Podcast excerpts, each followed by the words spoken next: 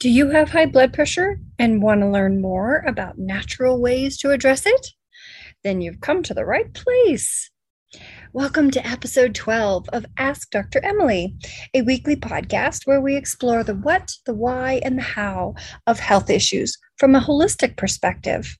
We'll talk about the signs and symptoms to look out for and the root causes of various health conditions and the most effective and doable solutions for addressing them. Each episode will empower you with knowledge and inspire you towards achieving outstanding health naturally. Now, when it comes to remedies for hypertension, you happily have lots of great natural options that don't have any of the side effects of prescription high blood pressure medications, which, by the way, often don't work very well for a lot of people. The prescription medications don't work so well. The natural stuff works great. And the natural options include herbs, supplements, diet, and lifestyle. Today, we're going to talk about 4 of my favorite supplements for hypertension with a brief touch on food, with links to more info on that in the show notes. And you can check out my article on the top 5 natural stress relievers that I've found to be very effective for helping to reduce high blood pressure. And that's at dremilyfranklin.com. Now, if your blood pressure is mildly to moderately high, then just 1 or 2 of these natural interventions is often enough to bring it down to a healthy level, and healthy being 120/80 or below. But the more severe your high blood pressure or the longer it's been high, the more you should consider employing all of these natural options all at once: herbs, supplements, diet, and lifestyle, since high blood pressure can be life-threatening and it's associated with an increased risk of heart disease and stroke. So how do we define hypertension? Well, there's these 2 numbers, right? The top number, that's called systolic, and the bottom number is called diastolic. And for optimal blood pressure, what you want is the systolic, the upper number, to be below 120, and the diastolic, the lower number, to be below 80. That's optimal. If it's slightly elevated, that's called prehypertension. And then your systolic is 120/129, and your diastolic is still below 80. In stage 1 hypertension, that upper number is between 130/139, and the bottom number now starts to tick up a little, and it's between 80/89. And it could be either or. So you have stage 1 if you have a higher systolic or a higher diastolic, or both. And then stage 2, 140/179 systolic, or a diastolic of 90/119. Then we have the upper level, which is over 180 systolic and over 120 diastolic, and it can be either or both of those are at that level. And when that happens, that's called a hypertensive crisis. And if you have that happen and you're not at the doctor's office, you should call your doctor immediately, or seriously dial 911, because it is quite dangerous. So let's talk about the supplements. Whether you are pre-hypertensive or at stage 1 or 2, the following supplements can often help get and keep your blood pressure in that optimal range. For a hypertensive crisis, though, these supplements are not typically strong enough or fast enough. So come back to these once your blood pressure is out of that danger zone. My number 1 supplement for hypertension is vitamin D. And the very first thing that I recommend for people with hypertension is to have a vitamin D test, since multiple studies, as well as my decades of clinical experience, have consistently shown that having a robust vitamin D level can safely and naturally and effectively lower blood pressure, short and long term, for many people, in addition to conferring the many other benefits of an optimal vitamin D level. The mechanisms at work here are still not fully understood, but there are several possibilities for why filling up your vitamin D tank helps to lower high blood pressure. The first is that vitamin D receptors are present in several types of cells in the cardiovascular system. And so that possibly points to a vitamin D having a regulatory effect on this system. Number two, vitamin D has been shown to reduce the number of proteins called cytokines, which are thought to contribute to the development of hypertension. And three, vitamin D reduces the expression of renin, which is an enzyme that increases blood pressure. Well, how much vitamin D is the right amount? A lot of well-meaning docs will tell you that a level of 30 to 50 of vitamin D on a blood test is adequate, average, or fine. Well, I am here to tell you that that just ain't good enough.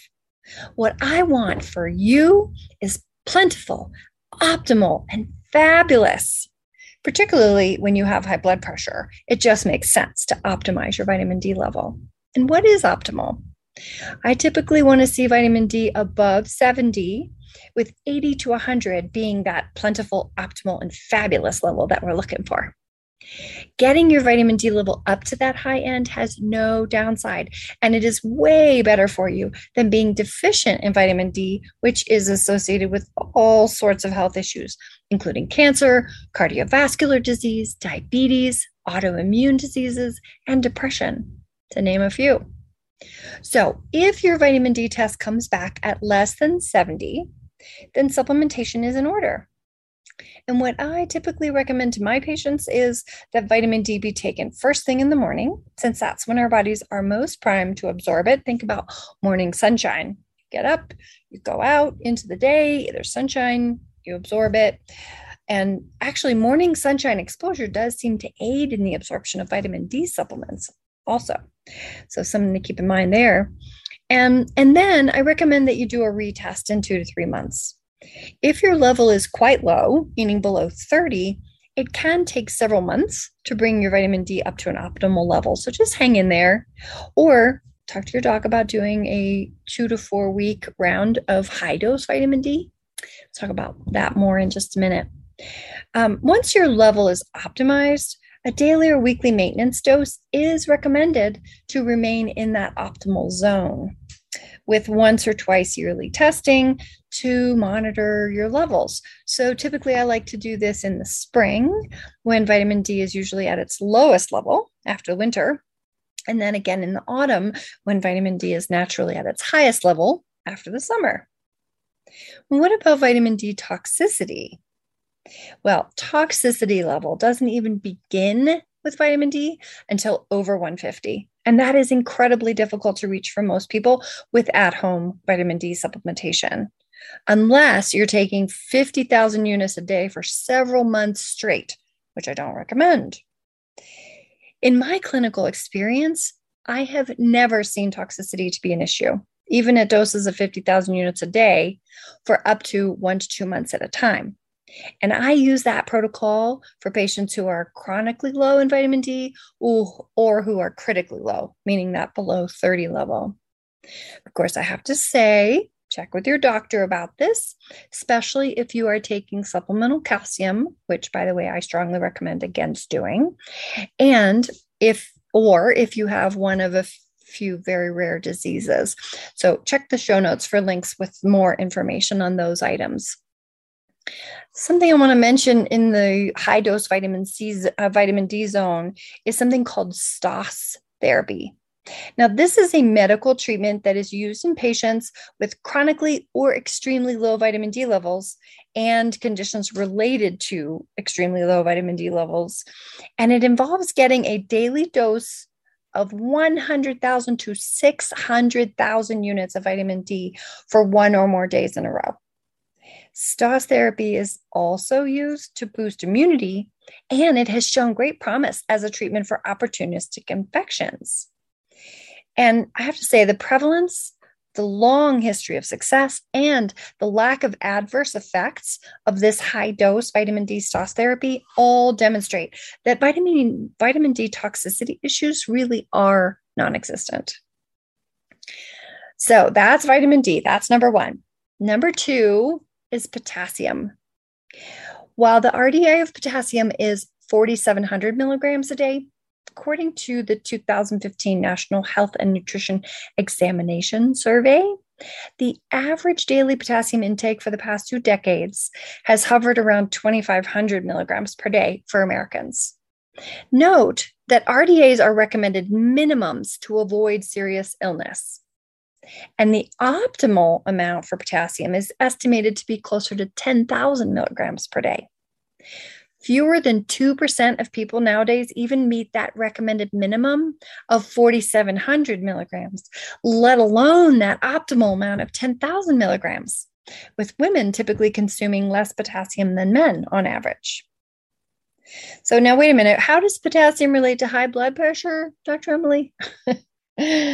Adequate intake of potassium is associated with a decreased risk of dying from all causes, including high blood pressure and also stroke and heart disease. And it correlates to lower rates of dementia, rheumatoid arthritis, osteoporosis, cataracts, kidney stones, ulcers, and stomach cancer, in large part because it helps balance sodium. On the flip side, potassium deficiency causes electrolyte imbalances, which can lead to hypertension, as well as heart irregularities, arrhythmias, anxiety, insomnia, muscle weakness and cramps, excess thirst, and constipation. So getting enough potassium can improve health, quality of life, and health span, and reduce the occurrence of many diseases, including high blood pressure. So let's talk about supplementing with potassium. For people with elevated or stage 1 or 2 hypertension, I favor organic beetroot powder because it is easy to use and usually very effective for lowering blood pressure, often within minutes. I'm not kidding. It's kind of amazing. And has added benefits. It is energy boosting, and it improves the digestion, and it aids the body's natural detoxification processes, which, if you've been listening to me for any amount of time, you know, this is one of the things that I talk about a lot. We can always use more help detoxifying, especially because our exposure to environmental toxins now is rampant and on the rise, unfortunately. So anyway, the typical dosage of beetroot powder is 1 teaspoon, 4 grams, taken 1 to 3 times per day. You start with 1 dose a day, and you gradually work your way up if needed, checking your blood pressure regularly. And of course, check with your doctor, make sure this isn't contraindicated with anything else that you're doing or taking. And what you do is you take that beetroot powder and you dissolve it into a few ounces of water. And how much water you use really depends on taste for you. If you like it strong, use less water. If you want it more diluted, you add more water. It doesn't matter. What does matter is that you take it with food because you need to buffer the carbs in it and the insulin response. So either take it in the middle of a meal or just immediately right afterwards. And don't take it too late in the day because it is energizing and it can disrupt your sleep. And note that if you are in the early weeks of shifting to low carb or keto, don't start the beetroot powder. Do that. Wait till later to do that because it can derail those early efforts due to its mildly sweet flavor and its carb content. It does contain about 3 to 4 grams of carbs per teaspoon. Now, the dose that people need depends on several variables, including severity and duration of symptoms, and on how potassium-rich your diet already is. So most people find that they really need to experiment with the amount they're taking to find the sweet spot that lowers their blood pressure just the right amount. And give it a few months of daily use before you decide whether it's really working. Now, speaking of potassium-rich diet, let's talk a little bit about the potassium-rich foods. Many whole foods are rich in potassium. So working on increasing potassium intake through diet is also a great option, either concurrently or instead of beetroot powder. The best low-carb and keto dietary sources of potassium are beet greens and spinach, artichokes, seafood of all kinds, avocados, bamboo shoots, bok choy, tomatoes, and dark chocolate. And for my list of potassium-rich foods and their potassium content by serving, go to dremilyfranklin.com and you'll find that there. You can find the link directly to it in the show notes. And also in the show notes, you'll find a link to my guide, What to Eat for Optimal Health. Following these guidelines also typically improves blood pressure dramatically. So 1, vitamin D. 2, potassium. 3, magnesium. Magnesium is third on our list of supplements for high blood pressure because in a meta-study of 34 trials involving over 2,000 people, magnesium supplementation was found to significantly and consistently reduce blood pressure. And I've seen this in my clinic as well. Intake of magnesium and blood, aka serum magnesium levels, are independent of other risk factors, inversely associated with death from all causes. So the more magnesium you take and the more you have in your blood up to a point, the lower your risk of dying from all causes, especially heart disease. And because magnesium deficiency is so common and the benefits of taking adequate levels are so many, including better sleep, less anxiety, more regular bowel movements, and so much more, magnesium supplementation is often a big help for many in the quest for optimal health, including lowering hypertension. To up your dietary intake of magnesium, check out my magnesium-rich foods list for the best sources. And again, the link is in the show notes. So that's 3. 4 is vitamin C. A meta-analysis of 29 different randomized controlled trials showed a significant decrease in blood pressure in almost all participants. And women with the highest level of vitamin C intake had the biggest drop in both systolic and diastolic pressure. That's those top and bottom numbers. Vitamin C lowers blood pressure through a few different mechanisms. One, as a natural diuretic, it helps to reduce fluid volume throughout the body, which naturally lowers blood pressure. And 2, as a powerful antioxidant, vitamin C influences the innermost layer, the endothelium, of the arterial blood vessels, stimulating them to expand and contract in response to blood flow. And this expansion and contraction directly affects blood pressure. And 3, because high blood pressure can be caused or aggravated by exposure to toxins, and vitamin C helps your body to effectively detoxify, increasing vitamin C intake can help to reduce toxin load and thus hypertension. Ta-da! The form of vitamin C supplement that I like the best is NutraVane's liposomal vitamin C. It is potent, 825 milligrams per gel cap, has no flavors, additives, or other junk, unlike a lot of liposomal vitamin C supplements. And it is in a very absorbable form without causing the digestive upset that a lot of people experience from other forms of supplemental vitamin C. Like with many supplements, vitamin C is most effective in bursts. So, and it's best tolerated that way as well. So you ramp up quickly to bowel tolerance, and then you continue at that high dose for a few days to a few weeks, and then you take a break. Do be cautious with vitamin C supplementation if you have a history of high oxalates, kidney stones, or gout. The best low-carb keto dietary sources of vitamin C are dark leafy greens, especially kale and spinach, and fresh squeezed lemon and lime juice. And next up, if you want more guidance on natural ways to lower your blood pressure, check out my article, Top 5 Stress Relievers for Hypertension. And if you're feeling inspired to do more to deal with your high blood pressure naturally, then Dr. Emily's 10-Day Detox is an excellent next step. You'll learn what detoxing really is, how your body does it naturally, the common and surprising foods that actually block detoxing, and how you can enhance your body's natural detoxification processes to slow aging, greatly improve your health and vitality, and prevent and reverse disease using specific foods, beverages, and activities. check it out at dremilyfranklin.com/shop.